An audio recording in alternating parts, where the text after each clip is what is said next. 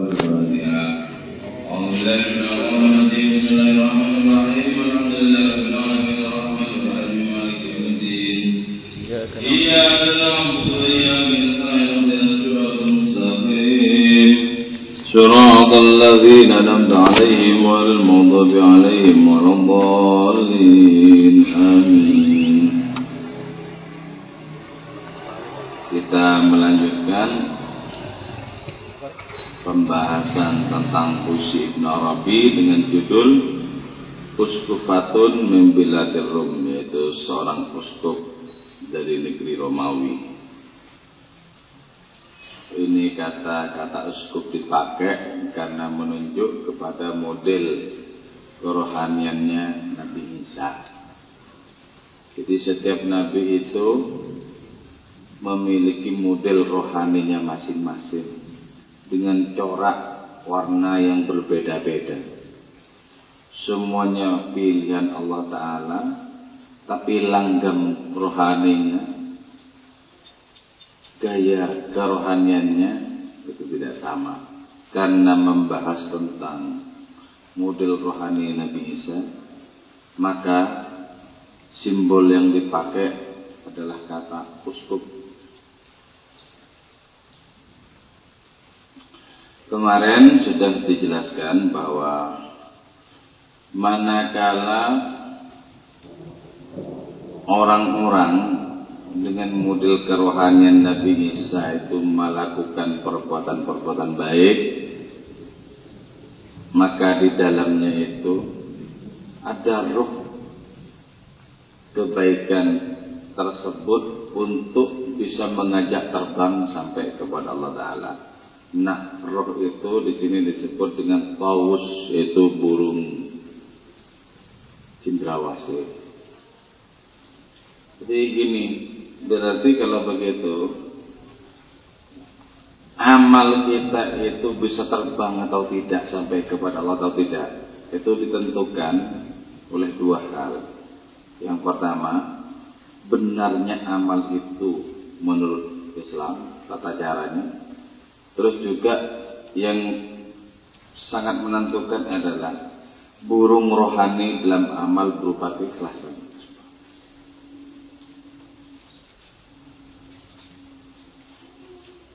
Itu baik yang pertama. Lalu baik yang kedua, min kulli fatikatil alhar malikatin. Nah, baik yang kedua ini menjelaskan bahwa manakala orang dikuasai oleh model kerohaniannya Nabi Isa maka orang itu terbunuh sebagai dirinya sendiri orang ini bertindak murni sebagai kehadiran ilahi. Coba ya Nabi Isa menghidupkan orang mati. Siapa yang menghidupkan Nabi Isa kan secara otonom atau Nabi Isa cuma dipakai oleh Allah Ta'ala untuk menghidupkan orang mati? Pasti yang kedua ini. Jadi karena itu gini kalau kita mengikuti langgam rohani yang seperti ini kita itu bisa melakukan hal-hal yang di luar nalar itu kalau diri kita secara otonom itu sudah tidak ada digantikan kehadiran Allah Ta'ala nah caranya gimana? menafikan diri agar digantikan oleh kehadiran Allah Subhanahu wa taala. Seluruh egoisme itu harus diluruhkan, harus diruntuhkan, harus dipressing, ditekan habis-habisan. Egoisme. Mungkin egoisme macam-macam ya. Egoisme. Bisa ada hubungannya dengan intelektualitas, egoisme. Bisa kedudukannya dengan pangkat, bisa kedudukannya dengan kekayaan, bisa kedudukan egoisme itu berkaitan dengan popularitas lain semacam itu dinadikan sampai merasakan diri ini tidak ada secara hakiki Nah ketika sudah menyaksikan ketiadaan diri secara hakiki Maka itu yang disebut dengan Hikmatun ilahiyatun hasolatil abdi fi khulwati faqotalatu An musyahadati dhatihi Jadi ketika orang mendapatkan hikmah ilahiyah Hikmah ilahiyah itu kemudian membunuh orang ini Hingga orang ini tidak menemukan dirinya sendiri secara otonom. Dijadikan, tidak ada. Kenapa tidak ada? Karena keberadaannya pun sesungguhnya tak disangka oleh diri, tapi disangka oleh Allah yang Maha. Jadi bisa menyaksikan Allah menyangka kedirian kita itu bisa kita saksikan. Sangka. Nah, kalau ternyata keberadaannya bergantung kepada Allah, itu yang disebut dengan nikmatul ijad. Terus kesanggupannya untuk bertahan bergantung kepada Allah disebut dengan nikmatul imdad. Maka masihkah diri ini dikatakan ada. Karena itu ya Allah itu diungkapkan. Nabi menyatakan tentang Allah. Kanallahu wala syai'ah ma'ahu. Allah ada dan tidak ada apa pun yang bersama dengan Allah. Sebab kebersamaan itu mengandaikan adanya dua hal atau lebih. Allah dan siapa? Allah dan apa? Itu kan berarti ada lebih dari satu ada. Sementara ada itu tunggal sebenarnya cuma adanya Allah. Ada tunggalnya. Makanya disebutkan di sini min kulli fatikatil alhal malikatin. Ketika orang sudah terbebaskan dari merasa diri itu ada, ketika terbebaskan, orang ini seperti istana mutiara. Seperti istana mutiara. Dari saking jernihnya dan berkilaunya. Sebab itu ya disebutkan wujuduka dzambun la yuqasu alaih. Engkau merasa wujud itu dosa. Nah, jadi kita merasa ada itu dosa. Itu. Kenapa? Karena sesungguhnya kita tidak pernah memiliki ada. tidak pernah memiliki ada. Jadi itu ungkapannya Robi Adawi itu. Wujuduka zambun la yuqasu Adamu itu adalah dosa yang tidak bisa dianalogikan dengan apa pun. Dosa. Kalau orang bisa menyeberangi dengan penglihatan yang tajam bahwa semuanya ini adalah kesenyapan, horizon, cakrawala ketiadaan, yang ada adalah kemahan Allah Ta'ala semata-mata, Jadilah orang ini seperti apa? Arsyud duri, istana mutiara, istana permata. Istana mutiara. Nah, orang ini kemudian seperti apa? Seperti Bilqis di atas istana permatanya Nabi Sulaiman. Bilqis itu pertautan antara ilmu dan amal, simbol tentang pertautan antara ilmu dan amal. Ya, tadi di sini ilmu amal dan ruh dari amal berupa keikhlasan yang disimbolkan dengan tawus burung cendrawasih itu. Idza tamasyat ala sahil zujaj tara syamsan ala falakin fi hijri idrisa ketika model hikmah ilahiyah itu membentang dirasakan hikmah ilahiyah yang membunuh seorang hingga orang ini tak merasakan ada. Bahkan orang ini tak merasakan semesta pun juga ada. Kalau hikmah ilahiyah itu seperti itu, itu berjalan. Hikmah ilahiyah seperti itu, itu mengalami proses yang dialami oleh siapa pun. Taruh samsan. Atau seperti menyaksikan matahari. Itu ya? Kalau Nabi kita di dalam kitab riba kan? Anta syamsun, anta badrun, engkau matahari, engkau purnama. Maksudnya matahari itu adalah matahari rohani yang menciptakan yang mempengaruhi, yang menjadi dari seluruh cahaya yang ada di langit dan di bumi. Cuma kan latihannya untuk sadar itu tidak gampang. Misalnya listrik lampu-lampu ini itu dari Nabi. Apa mudah? Gak mudah untuk mengkonotasikan dengan Nabi. Gak mudah. Atau lampu-lampu ini dikonotasikan kepada Allah nurus sama wal ard. Itu tidak mudah juga. Jadi perlu adanya latihan koneksivitas. Jadi bagaimana kita menemukan koneksinya. Oh Gusti Allah, oh Gusti Allah itu Yang sering terjadi apa? Gak nyambung, gak nyambung. Jadi seperti HP gak ada sinyalnya. Gak nyambung, gak nyambung. Ini heran saya. Padahal kita itu dilingkupi oleh power-power sebenarnya. Power-power rohani. Dikirim oleh Allah Ta'ala, dipacak oleh Allah Ta'ala di mana-mana. Tak nyambung juga, tak ada sinyal juga. Nah sinyal itu kita perjuangkan. Nah di sini pertanyaannya misalnya, kenapa kok yang disebut Nabi Idris karena kedudukan Nabi Idris itu fi maqamis syamsi yaitu kedudukan matahari. Kedudukan matahari. Artinya apa? Kalau Nabi Idris itu mau dia itu dengan izin Allah bisa menggeser, bisa memindahkan, bisa menggerakkan matahari. Dari mana itu? Dari karunia berupa kekuatan rohani. Karena itu ya Nabi sejenak saja oleh Allah Ta'ala diberi izin untuk mempraktekkan untuk mendemonstrasikan mujizatnya bisa menggeser matahari. Itu ketika Nabi termabuk kepayang secara rohani kepada Allah Ta'ala setelah menerima firmannya sampai zuhur terus sampai dua sing terlena keilahiannya sampai ajar sampai nggak sholat ajar itu dijelaskan dalam kitab Al-Khasaisul Kubra Syekh bin Sayyuti. Nah, baru setelah matahari terbenam sadar, gasar toh. Karena Nabi ini makam rohaninya mencakup seluruh Nabi yang lain.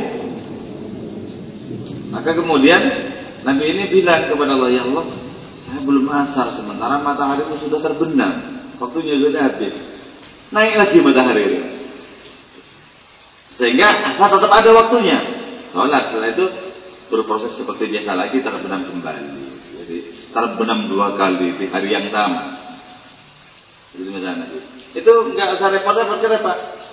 Ambil saja model kerohanian Nabi Idris. Bisa. Wong seluruh kerohanian para nabi itu sesungguhnya merupakan pancaran dari kerohanian Rasulullah.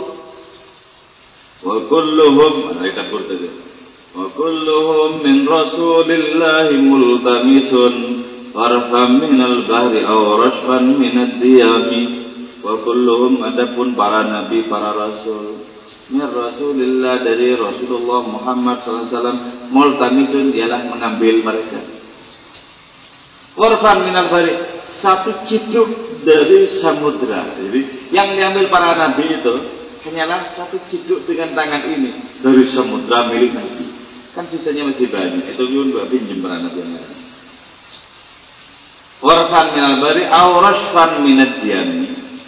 Atau hanya satu tetes dari seluruh air hujan yang pernah jatuh ke bumi. Jadi karena itu dalam diri Nabi itu ada kemujizatan seluruh Nabi yang ada.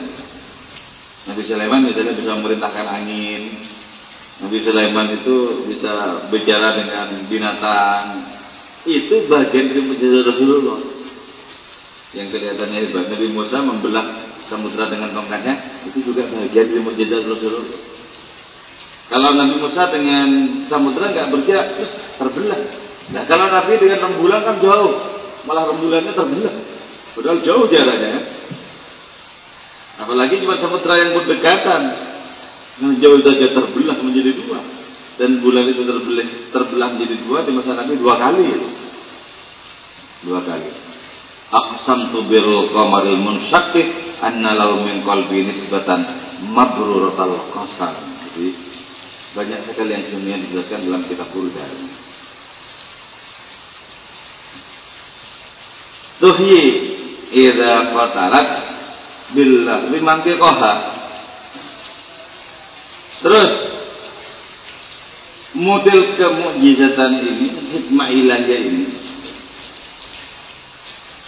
itu bisa menghidupkan sesuatu yang mati. Jadi karena itu ya Nabi Isa menghidupkan orang mati karena hilang sebagai diri muncul sebagai kehadiran Allah Taala bukan orang mati.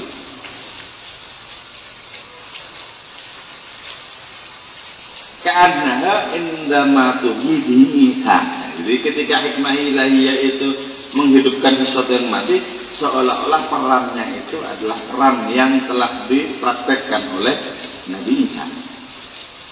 Apa orang seperti umat Nabi ini bisa menghidupkan orang mati? Banyak yang bisa para wali menghidupkan orang mati. Banyak. Syekh Abdul Qadir Jailani bisa menghidupkan orang mati. Pernah satu saat itu datang ke pekuburan dan penglihatannya tajam, tidak ngerti profesi orang-orang yang sudah meninggal ketika hidupnya itu seperti apa? Profesi yang ngerti. Dari oh ini penyanyi katanya. Saya bangkitkan.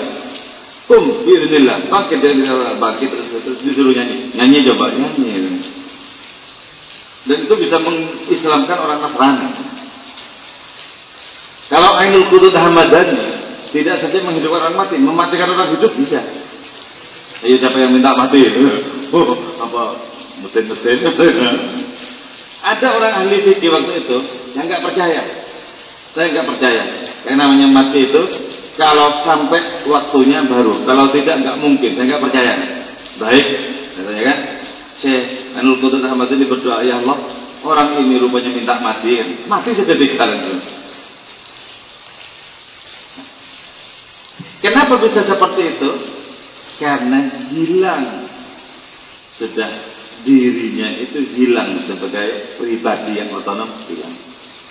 Karena itu Syainul Qutut Ahmad ini bilang begini, Nabi Isa sanggup menghidupkan orang mati. Dan aku si jembel ini, dia menyebut dirinya jembel. Dan aku si jembel ini juga bisa menghidupkan orang mati. Jadi kalau kita ingin tindakan-tindakan di luar nalar manusia, kita ingin bisa seperti itu, bebaskan diri dari keakuan. Dari keakuan. Bagaimana caranya membebaskan diri dari keakuan? Ya? Pastikan kita mengetahui jurus-jurus nafsu dalam diri. Kalau kita membaca kitab Minhajul Abidinnya Imam Ghazali karya terakhirnya beliau, kita bisa mengetahui jurus-jurus nafsu itu seperti apa termasuk nafsu bagi orang yang sedang berproses di luar rohani. Jangan dikira orang berproses ikut tarekat itu banyak nafsu juga itu. Jadi iman karena agak sabar saja dibalut oleh formalitas tarekat. Banyak juga nafsunya. Kita kenali baik-baik. Coba enggak. Cara yang paling mudah sederhananya itu begini. Nafsu apa bukan nafsu? Kalau kita cegah ternyata berontak nafsu itu. Jadi bilangin diam berontak nah, nafsu itu. Padahal tidak ada alasan untuk berontak. Nafsu.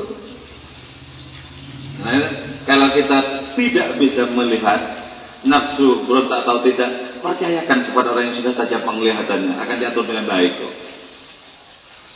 Asalkan itu, makanya dulu ya ada pendiri dia, pendiri pondok pesantren Sidogiri. Salah satu mujizatnya itu Kiai Hasanin. Mujizatnya itu apa? Eh, mujizat karomahnya itu bisa terbang. Ada santrinya yang ikut. Kiai memberikan syarat. Kamu boleh saya ajak, tapi dengan syarat kamu memegang sini pundak saya dan pandanglah saya jangan pernah oleh ke mana-mana. Saya larang Sekedar Anda berpikir saya larang. Merenung nggak boleh. Sudah fokus kepada saya. Ketika diajak terbang itu terbang. Kemudian muncul di pikirannya, kalau saya khusyuk mungkin juga saya bisa. Jatuh langsung dia. Pikirannya gampang lah, jatuh langsung. Sudah dibilang, sudah pokok hilangkan pikiran macam-macam, yang penting ikut saja. Sama anggota tadi ikut Bisa. Selama kayak gitu bisa. Tapi selama berpikir, mungkin karena pikirnya bagus. Kalau saya berpikir juga mungkin bisa. Jatuh. Hmm. Karena itu percayakan kepada yang ahli dalam perkara mengurus hal-hal yang seperti itu. Jangan sampai kau memberikan kain kepada orang yang bukan tukang jahit kita Maulana Rumi. Nanti serampangan kainmu itu. Kepada tukang jahit yang ahli langsung kalau lontarkan kain mentah itu, tolong bikin rompi. Selesai. Jangan jangan pernah ingin ngarang-ngarang untuk bikin rompi sendiri. Tak bikin kayak apa ya.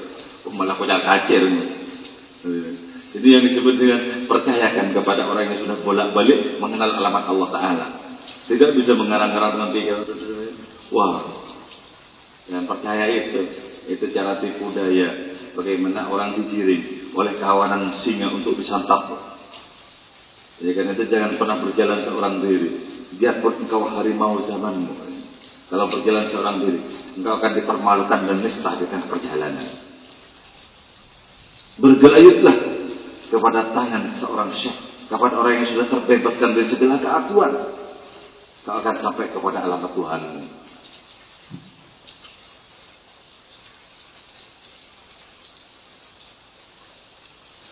Tuhji idza fatalat bil ladhi itu. Karena itu kalau Nabi itu ya tidak usah menghidupkan orang mati Nabi itu. Namanya saja disebut oleh seorang wali Allah bisa menghidupkan orang mati. Itu usah Nabi sendiri yang turun tangan.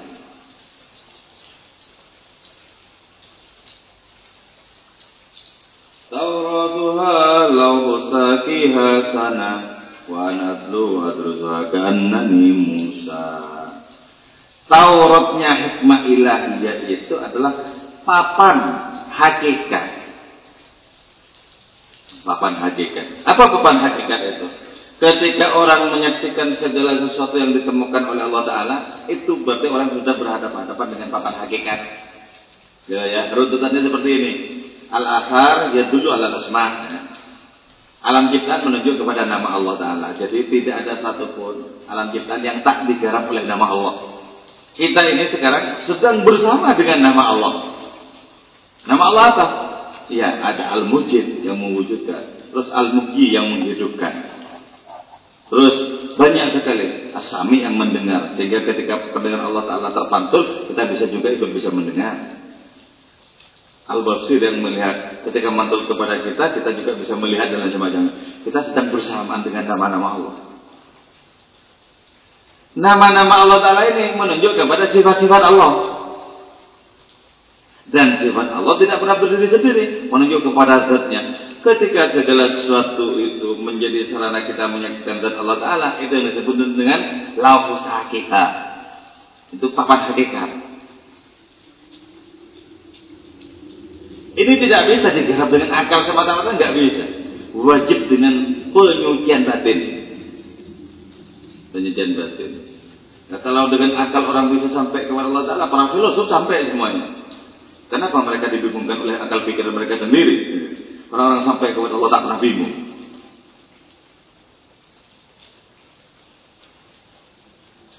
Yang itu ya, Nabi itu disebut akolunas, paling cerdasnya manusia itu Nabi. Kenapa? Karena seluruh benda, seluruh makhluk sudah ditembus hingga yang disaksikan adalah Allah Taala semata-mata. Robbi adinal asya kama hi alaih. Sabda Nabi dalam doanya, ya Allah, perlihatkan kepadaku hakikat segala sesuatu. Kalau kita menyaksikan hakikat segala sesuatu, kita menemukan Allah Ta'ala pada hakikat segala sesuatu. Itu. Wa anatlu. Aku membaca, membaca apa hakikat. Wa terus aku mempelajari. Karena ini Musa, seakan-akan aku ini adalah Musa. Jadi karena kini kitabnya Taurat Tuhan, maka pembacanya itu adalah Musa. Berarti apa? Musa itu adalah Taurat yang hidup sebagaimana Nabi Muhammad Wasallam adalah Al-Quran yang hidup. Nabi Isa, itulah Injil yang hidup. Jadi kalau begitu, Taurat itu turunnya kepada Taurat, Injil turun kepada Injil, Quran turun kepada Quran. Harus begitu. Kenapa? Kalau tidak begitu tidak ada korelasi. Maka orang yang sudah mengqurankan dirinya dia yang akan papa paham hakikat Quran. Kalau ada watak Quran dalam diri, kesucian dalam diri, maka datang Quran itu ya, ada seorang wali Allah tawaf tawaf itu selama tujuh putaran itu bisa sampai hatam Quran 300 kali. Lah gimana? Lah itu bila harfin wala sautin dong. Quran tumpah ke dalam jiwanya kok. Jangan seperti menghatamkan orang membaca Quran itu bukan itu. Itu biharfin wa sautin itu dengan huruf dengan suara. Ini bila harfin bila sautin sebagaimana Quran itu diturunkan kepada Nabi tak menggunakan huruf tak menggunakan suara. Jadi yang membutuhkan tajwid itu yang ada suaranya. Malam yujawidil Quran bahwa atim sebenarnya orang yang baca Quran tanpa tanpa tajwid bisa, iya. Tapi kalau tanpa huruf tanpa suara apanya yang ada tajwid? Orang tajwid itu hubung hubungannya dengan huruf dan suara. Ada seorang waliullah ngimami sholat di musolanya dari rumahnya datang ke musolanya hatam sekali Quran. Waktu pulang ke rumahnya hatam sekali Quran. Padahal jalannya cuma 10 meter. Enak. Jadi Quran itu turun kepada Quran. Karena itu ciptakan watak Quran dalam diri maka Quran itu akan dengan mudah diserap. Setiap saat akan memberikan makna-makna yang baru. Mana yang baru? Coba kalau membaca tafsir Abdul Qadir Jailani, setiap tafsir basmalah pada masing-masing surat itu berbeda. Padahal basmalahnya sama, Bismillahirrahmanirrahim ya. Tapi tafsirnya berbeda. Kenapa? Pengalamannya berbeda. Al-Quran itu dibaca, muncul tafsir lagi. Terus begitu. Istilahnya takwil kalau berhubungan dengan perkara-perkara rohani seperti itu ya. Baca, coba tafsirnya Ibn Arabi. Mendalam sekali. Kenapa? Karena mengalami. Coba kalau Anda baca, itu ada sekarang novel baru yang judulnya itu Sang Musafir, The Traveler. Itu perjalanan rohani Ibn Arabi dipaparkan dalam novel ini. Sangat bagus. Itu cara untuk mendapatkan jalan terapas kepada Allah. Jangan terlalu lama-lama sampai kepada Allah itu. Karena kita berlomba dengan umur, belum tahu umur kita berapa gitu ya.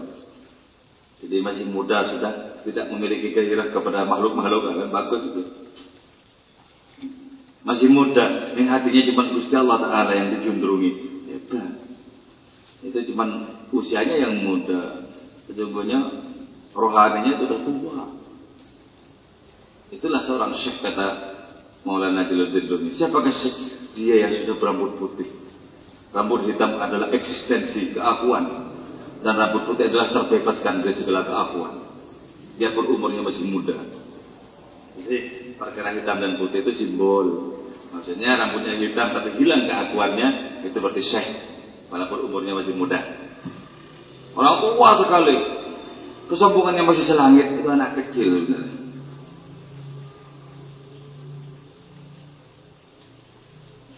Ustufatun min banatir rumatilatun Tara alaiha minal anwarina Musa Ustufatun seorang uskup Mimbanatir rum dari anak-anak perempuan Romawi Atilatun yang terbebaskan dari segala perhiasan. Jadi yang dimaksud uskufatun atilatun ini Orang yang tingkat ketahuitannya itu tidak lagi bersifat asma'iyah nama Allah atau sifatnya sifatnya Allah bukan. Tapi zatnya zatnya Allah. Jadi tapi disebutkan alam ciptaan menunjuk kepada nama, nama menunjuk kepada sifat, sifat kepada zat. Kepada zat.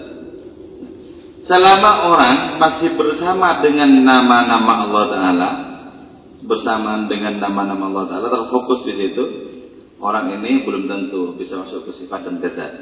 Itu masih merupakan al-hula atau perhiasan-perhiasan.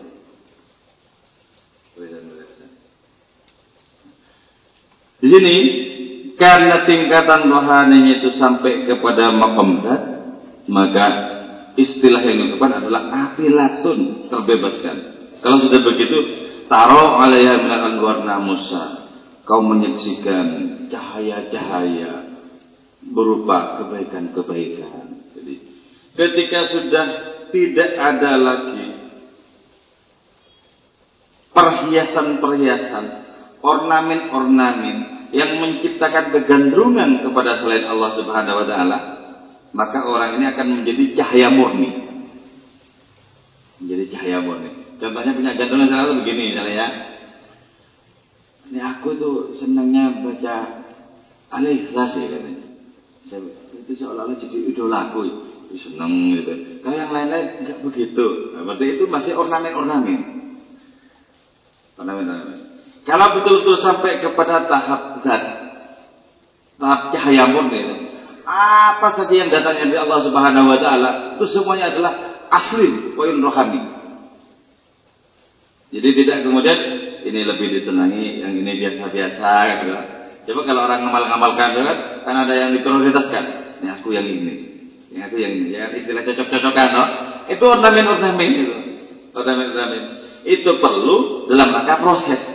Tak perlu kalau untuk suntuk di situ semata-mata. Tak perlu. Itu lewat itu.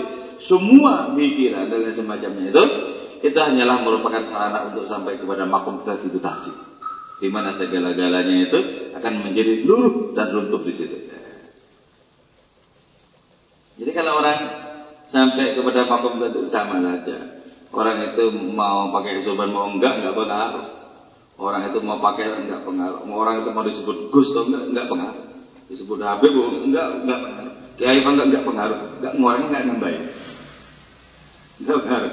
Seluruh atribut-atribut kebaharuan itu sudah tidak lagi nempel di sininya atribut-atribut kebaharuan itu. Karena itu hati-hati dengan atribut-atribut kebaharuan ya. Yang membuat kita senang, oke dan lain semacam atribut. Datangnya rezeki membuat kita senang atribut. Lenyapnya rezeki membuat kita sedih atribut juga itu. Orang kalau begitu masih berubah-ubah oleh sesuatu yang datang dan pergi. Itu belum menemukan diri yang tetap. Atribut. Nah, Sementara nama-nama Allah Ta'ala itu berproses pada wilayah-wilayah seperti itu. Coba kalau kita membaca, misalnya apa? Kalau kita pengen untuk cita-cita kita tergapai, bacalah ya syakur sebanyak-banyaknya. Ya Allah, ya syakur, ya syakur, ya syakur, ya syakur, ya syakur.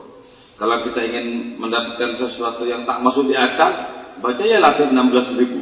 Ya latif, ya latif. Nanti apa yang tak masuk akal pun bisa jadi kenyataan itu masih main-main di wilayah nama. Oh, itu yang disebut ornamen sebenarnya. Tapi sebagai sebuah proses boleh, tapi jangan lama-lama. kata puisinya sebagai sastrawardoyo itu lewat dosa kita bisa dewasa. Padahal yang tadi kata Rabi Adawita wujud kan pun layu aleh. Wujudmu itu dosa. Sebab kita karena merasa memiliki wujud, maka kita bermain-main dengan nama-nama itu, walaupun itu nama Allah. Jadi seolah-olah punya andalan. Ya.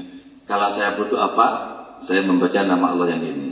Kalau lagi apa, yang ini. Jadi seolah-olah semua persoalan itu sudah ada resep-resepnya. Dan kita merasa senang berjalan dengan resep-resep seperti itu. Itu juga masih hijab.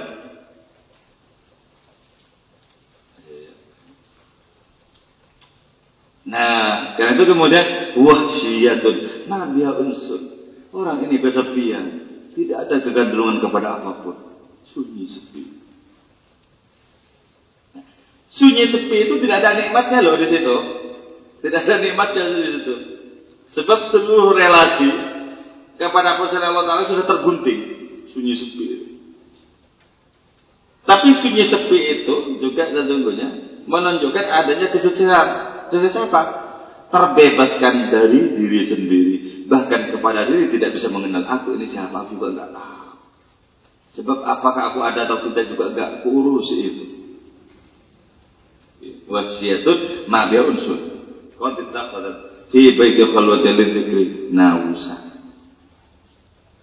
Ini pas. Yang ada kenikmatannya itu kan gini ya. Kita punya selera kacang, makan kacang enak. Ini sudah nggak ada selera kacang, jadi ketika sudah tidak ada sama sekali selera kacang, maka makan kacang itu apa coba? kan tidak seleranya. Sementara selera itu merupakan hijab. Selera sudah tidak ada. Tapi makan, itu kan sudah tidak ada kenikmatannya. Itu wasiat tuh. Kecekaman kes kecekam oleh rasa kesendirian yang ngangon. Tapi bukan itu sebuah nestapa, bukan, bukan kepergian, bukan.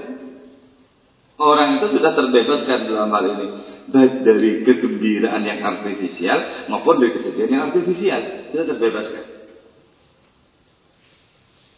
Jadi kalau kita masih gampang bergembira dan itu gampang bersedih, kita berada di tengah pusaran angin perubahan, eh, belum menemukan diri yang tetap, belum menemukan diri yang tetap, masih gampang dipengaruhi oleh segala sesuatu di luar, oleh pikiran sendiri, oleh anggapan-anggapan sendiri, dan lain semacamnya. Hanya ketika orang batinnya berisi Allah sepenuh-penuhnya tanpa orientasi kepada apa pun, senang kepada apa pun, orang ini akan tidak berubah oleh apa pun. Lau kushifal ridha mazdatu yakinan kata Sayyidina Ali. Kalau disingkapkan tutup alam gaib itu disingkap. Aku tidak tambah yakin. Karena ada tutupnya sekalipun aku sudah melihat, sudah menyaksikan. Sekarang saya menyaksikan akhirat. Misalnya sekarang akhirat terjadi, aku tidak tambah yakin. Aku sudah menyaksikan dari dulu juga. Sama sama dengan jajan ini ditutup plastik, dibuka plastiknya sama saja. Mau tadi waktu ditutup plastik sudah kelihatan. Lau bersyukal kita mesti yakin.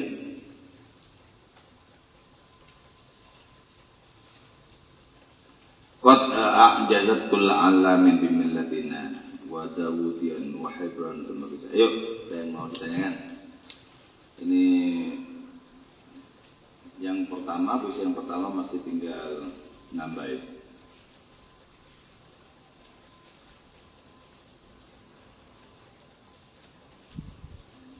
Mari dimakan, kita tidak masuk makom ini, cuma bicara ya.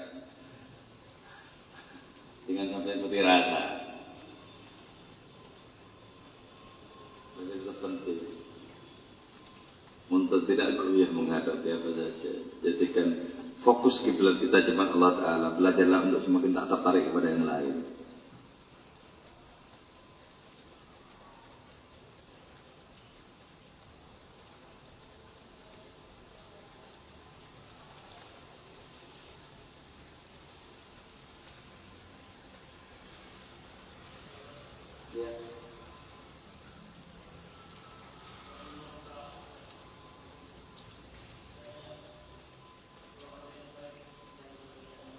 Iya. Ini, itu cara. Pertama, cara kesopanan. Nabi Adam pernah ditegur oleh Allah begitu. Adam firman Allah. Kenapa kau tidak menyalahkan aku ketika engkau terlempar dari surga? Bukankah kau bisa berkata Adam, Ya Allah, andaikan tidak ada takdirmu, aku tidak akan pernah terlempar. Andaikan tak karena kehendakmu, aku tidak terlempar. Kenapa kau tidak bilang begitu dan kau menyudutkan aku, Adam? Coba ya, ada dua cara pandangnya. Satu dari cara pandang iroda. Dari sisi cara pandang irodatullah, apa saja yang terjadi ini benar, nggak ada yang salah. Kenapa? Dikehendaki kok. Kalau nggak dikehendaki nggak jadi apa saja. Bok maksiat nggak jadi kalau nggak dikehendaki. Terus yang cara pandang yang kedua itu modelnya kalau sesuai dengan ajaran disebut taat tindakan itu, kalau tidak sesuai disebut maksiat. Itu lebih membatasi sudah.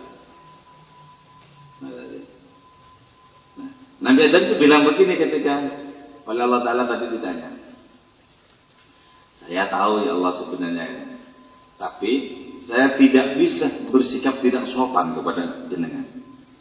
Jadi, jadi Nabi Adam tahu sesungguhnya kalau tidak ditakdirkan Allah, tidak dikehendaki Allah, tidak akan terjadi. Tahu persis Nabi Adam. Tapi mau berkata seperti itu, itu sikap lancang, tidak sopan kepada Allah Ta'ala. Karena itu Allah Ta'ala bilang, Adam, karena kau sudah bersikap sopan kepadaku, aku pun lebih bersikap sopan kepadamu. Nah karena itu banyak sesungguhnya hal-hal di luar nalar, bahkan di luar ajaran agama yang dipahami dirasakan oleh para wali tapi tak diungkapkan. Kenapa? Melanggar kesopanan karena tidak sesuai dengan ajaran agama. Karena itu banyak yang mesti disimpan, yang tidak boleh disamakan itu lebih banyak. Tidak semua yang dialami disampaikan, sebagaimana tidak semua yang diketahui diungkapkan. Sebab mengungkapkan itu ada kaitannya dengan cocok atau tidak dengan publik gitu. Jadi itu kerasulan. Itu tingkatan yang paling gangga kerasulan itu.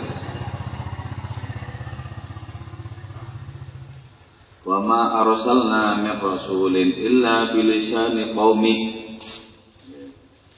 Jadi kerasulan itu merupakan tingkatan paling dangkal. Kenapa? Sebagai rasul, Nabi itu berbicara sebagai rasul kepada umatnya sesuai yang bisa dipahami oleh umat itu. Sesuai sebagaimana yang dipahami. Kalau sudah tidak bisa dipahami, berarti tidak ada hikmahnya, tidak ada manfaatnya. Karena itu lebih dalam dari kerasulan itu apa kenabian. Kenabian itu lebih dalam ketimbang kerasulan. Bukan berarti bahwa Nabi itu lebih tinggi dibandingkan Rasul, bukan itu maksudnya. Pada diri Rasul itu ada tiga lapis ya. Lapis kerasulan, lapis kenabian, lapis kewalian. Yang paling dalam itu lapis kewalian. Lapis kewalian yang ada pada para rasul. Itu tertinggi. Dan itu tidak diungkapkan kepada publik. Kenapa? Nanti tidak ada hikmahnya tidak ada manfaatnya juga. Karena diberikan kepada yang bukan bukan sasarannya sebab itu Nabi Isa itu bilang aku akan datang kepada Bapakku di surga. Itu memang diungkapkan oleh Nabi Isa sebenarnya. Kenapa? Umatnya baru bisa paham itu. Andaikan umat Nabi Isa diceramai dengan cara matawid sebagaimana yang dikonsumsi oleh umat Nabi Muhammad, tidak paham umatnya Nabi Isa. Cuman oleh mereka kemudian dimaterialisasi itu loh, di, dikira sebagai bapak biologis dan semacamnya itu loh. Kepada bapak di surga, lah itu konotasinya itu yang kemudian salah sebenarnya. Sebenarnya janjinya memang begitu. Aku akan datang kepada bapakku di surga. Jadi maksudnya apa? Datang kepada Allah datang kepada asal usul kenikmatan. Karena Nabi Isa itu hidupnya seluruhnya adalah pengharapan. Nabi Isa itu orang senantiasa tersenyum, membuat orang terkesima di mana-mana. Gak pernah berbuat-berbuat, gak pernah Nabi Isa itu. Luas sekali batinnya. Makanya diungkapkan dalam Injil ya. Nabi Isa ditempeleng. Pipinya kasih sebelahnya mau lagi. Dengan tersenyum. Bukan dengan misalnya ngambek enggak. Ayo sekalian sekalian. Enggak juga. Senyum. Dua seperti itu ya. Nah terus kalau yang baik Allah. Kalau buruk dari mana? Coba kalau buruk coba rukun iman gimana rukun iman yang keenam khairuhu wa syarruhu min Allah baik dan buruk dari Allah cuman menisbatkan dosa-dosa kita kepada Allah itu sangat tidak pantas tapi sesungguhnya tenaga kita berdosa dari sana juga tenaga itu. Terus pikirannya dari mana untuk berbuat dosa?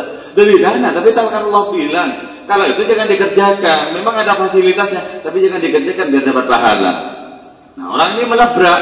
Nah juga fasilitasnya dari engkau ya tak kerjakan sekalian.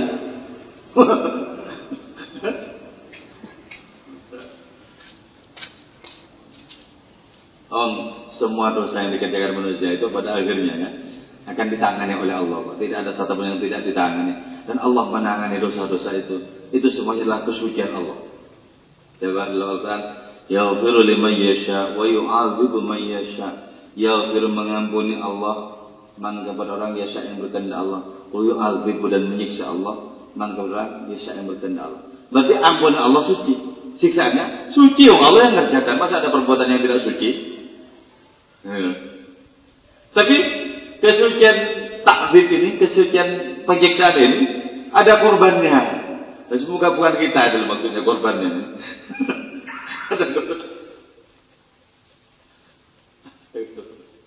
Tapi kalau ikhlas, nggak masalah. Sebab keikhlasan yang habis-habisan itu akan menghilangkan segala rasa sakit. Misalnya, ya Allah saya ikhlas, apa aja ikhlas. Itu menghilangkan rasa sakit keikhlasan. Rasa sakit itu ada kalau masih ada serpian-serpian kita ada ikhlasan. Orang disuruh apa misalnya? Kerjakan, kerjakan. Grundel, grundelnya itu yang sakit.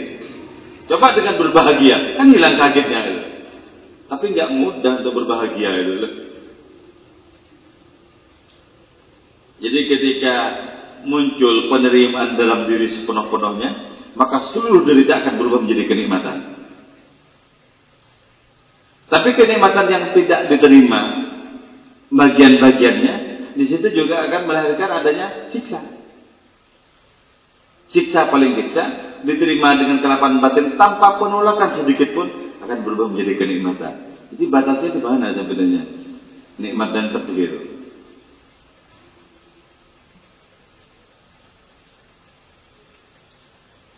Coba. Misalnya ya, Nabi Muhammad memberikan petunjuk. Itu hakiki apa? Maksudnya beneran apa seolah-olah? Nabi Muhammad memberikan petunjuk kan salah satu nama Nabi itu Al-Hadi. Itu itu beneran apa seolah-olah? Coba gimana? Seolah-olah ya? Sebab yang yahdi mayyasha tetap Allah lah. Nah terus kalau setan menyesatkan itu hakiki apa majazi? Gimana coba? Majazi, wong yudillu man yasha. Allah menyesatkan siapa yang dikehendaki. Nabi Musa sadar tentang ini. Sadar. Makanya Nabi Musa bilang, "In hiya illa fitnatuh." Tudillu biha man tasha wa tahdi biha man tasha. Ini ujianmu ya Allah. Kau sesatkan siapa pun dengan ujianmu ini. Dan kau beri petunjuk siapa pun dengan ujianmu ini. Bukan? Kalau begitu orang kenal Gusti Allah, apa takut? Takut. Kok Gusti Allah Ta'ala membuat orang baik bukan karena amal orang itu baik kok. Orang diangkat derajatnya bukan karena amalnya baik, tapi karena karunia Allah Ta'ala. Apa gak takut? Takut. Makanya Nabi itu atkol atkiya. Nabi itu aksal askia. Nabi itu paling takutnya orang ya. Kepada Allah Ta'ala. Ana aksyakum wa atqakum Nabi. Aku paling takut kepada Allah di antara kalian. Aku juga paling takwa kepada Allah di antara kalian. Takut. Jadi Allah Ta'ala itu tidak memerlukan alasan pada dirinya sendiri. Apalagi kepada makhluk-makhluknya. Jadi nggak memerlukan alasan. Kalau kita kan harus ada alasannya. Ya. Kenapa begini? Alasannya apa? Nah, nanti ketika alasannya benar, itu pasti benar. Alasannya kenapa? Ngawur, salah kalau ngawur alasannya. Itu. Tapi kalau Allah Taala dari saking sucinya nggak membutuhkan alasan. Seluruh tindakannya benar. Coba kalau ada anak kecil sakit, terus Allah menimpakan sakit kepada anak kecil yang tak berdosa itu, apa itu Allah dosa? Kan? Anak kecil sakit. Terus kalau pedagang-pedagang tak berdosa di pinggir jalan itu, terus dihantam hujan sehingga tidak laku. Apa Allah berdosa dengan berkehendak seperti itu? Ya, enggak juga. Jadi kita itu tidak akan pernah betul-betul bisa mengenal Gusti Allah. Allah itu maha tak terjangkau. Maha terjangkau. Pada bagian tertentu Allah itu maha cahaya. Pada bagian yang lain maha gulita.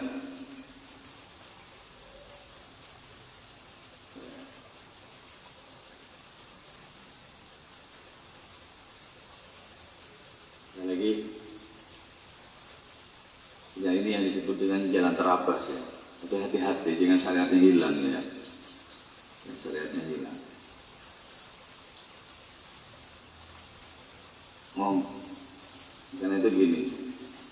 Kalau orang memiliki kesanggupan, dianugerahi kesanggupan untuk menanggung makrifat, orang itu bisa melakukan akselerasi percepatan perjalanan rohani. Tapi kalau Allah memberikan karunia dan orang ini tidak bisa mendukung makrifat, orang ini akan diberikan ketekunan beribadah oleh Allah. Ketekunan beribadah. Dan tekun ibadah itu jauh di bawahnya orang-orang yang makrifat. Oh, orang makrifat dia minta izin ini menyaksikan Allah terus menerus. Ya Allah sekarang aku tidak perlu keras-keras memanggilmu. Sebab aku tahu asal usul suaraku juga adalah engkau. Ya Allah, seluruh apa pun akan menjadi alamatmu. Karena itu segala-galanya adalah kiblat bagimu. Kepada orang-orang syariat, engkau berfirman, "Fawalli wajhaka syatral masjidil haram." Fokuskanlah wajahmu menuju Masjidil Haram sana. Tapi kepada orang hakikat, engkau berfirman, "Fa'ina ma tuwallu fasamma wajhullah." Ke mana pun kau hadapkan wajahmu, kau temukan wajah Allah di situ.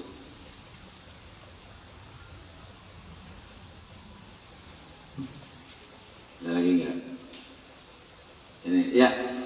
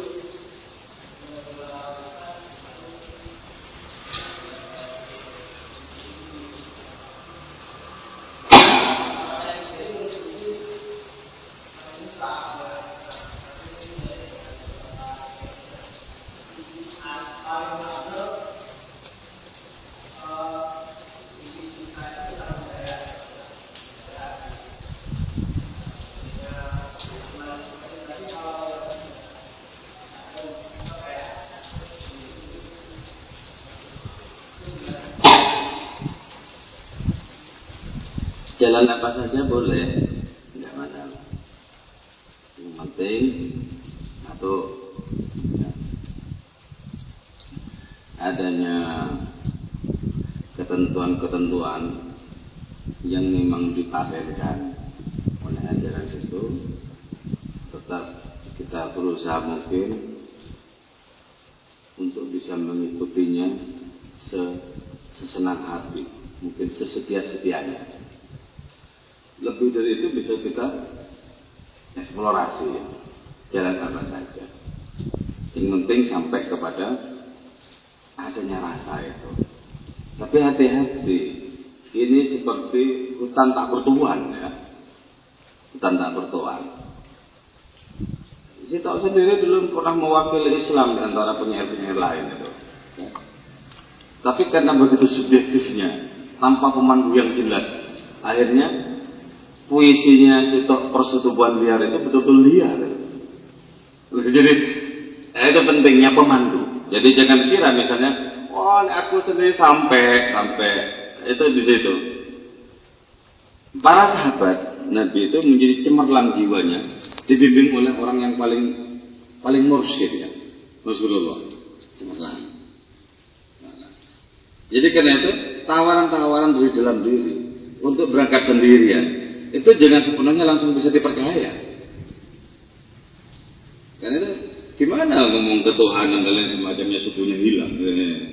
Kan sangat tidak korelatif. Malaikat pun tertawa. Apa maksudnya orang ini? Benar. Ya masih sama ada yang diskusi tentang ketuhanan. Oh. Jam tiga tidur, duhur baru bangun. Itu bikin bingung malaikat.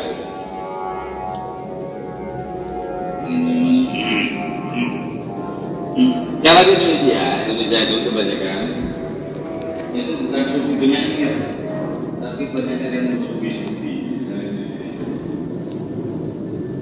Beda dengan para sufi, para sufi itu semuanya penyanyi. Tapi penyanyi itu tidak ada kepastian di dalam. Walaupun nulis dengan umum kapital, tidak ada kepastian. Jadi karena itu basic ini sangat diperlukan. Kenapa godaan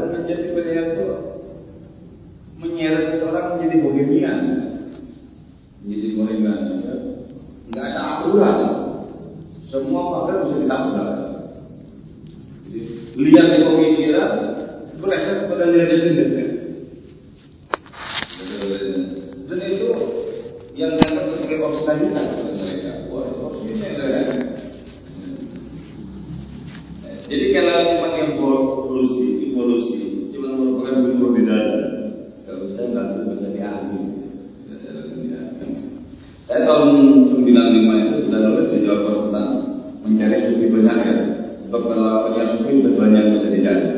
Tapi kalau sufi yang penyair, artinya kesufian itu tertanam dalam sufi menjadi amal, menjadi perilaku, menjadi akhlak, menjadi keseharian, menjadi tindakan lalu kemudian dicarikan pembahasannya dengan ungkapan-ungkapan kritik nah itu yang saya yang saya cari. Kalau yang ada itu sufi penyair artinya penyair murni tapi kemudian mencari ketuhanan mencari. Jadi ya bernuansa-nuansa keilahian. Isinya. Kalau itu ada dua kemungkinan. Bisa betul-betul proses untuk menjadi sufi bisa juga nanti sampai di puisinya yang sufi orang yang nggak bisa itu oke nih ini itu galit kalau yang cuman puisinya bersufi-sufi sementara tidak ada keluhuran pada dirinya tidak ada sikap santun dan lain semacamnya masih gampang marah dan semacamnya nggak masih kritik dikit aja udah merah banyak itu kan itu juga sama boleh lah bagian proses menulis apa saja boleh puisi saya semuanya mau tidak nulis juga boleh para nabi juga nggak nulis nulis kok dulu saya tertekan ketika tidak menulis waktu dulu produktif nulis ketika tidak nulis tertekan wah ini kok mau mampet saya akhirnya datang jawaban dalam hati saya ambil itu juga nggak mau nulis jadi tidak harus dipaksakan. Tapi kalau dinikmati, boleh bagus. Ada ada nikmat spiritual, bagus. Tapi boleh menulis kebanyakan apalagi manusiawi itu perkara hormon. Jadi karena kelas menengah ke bawah secara ekonomi ya. Akhirnya nulis nulis pusing itu sebenarnya orang itu.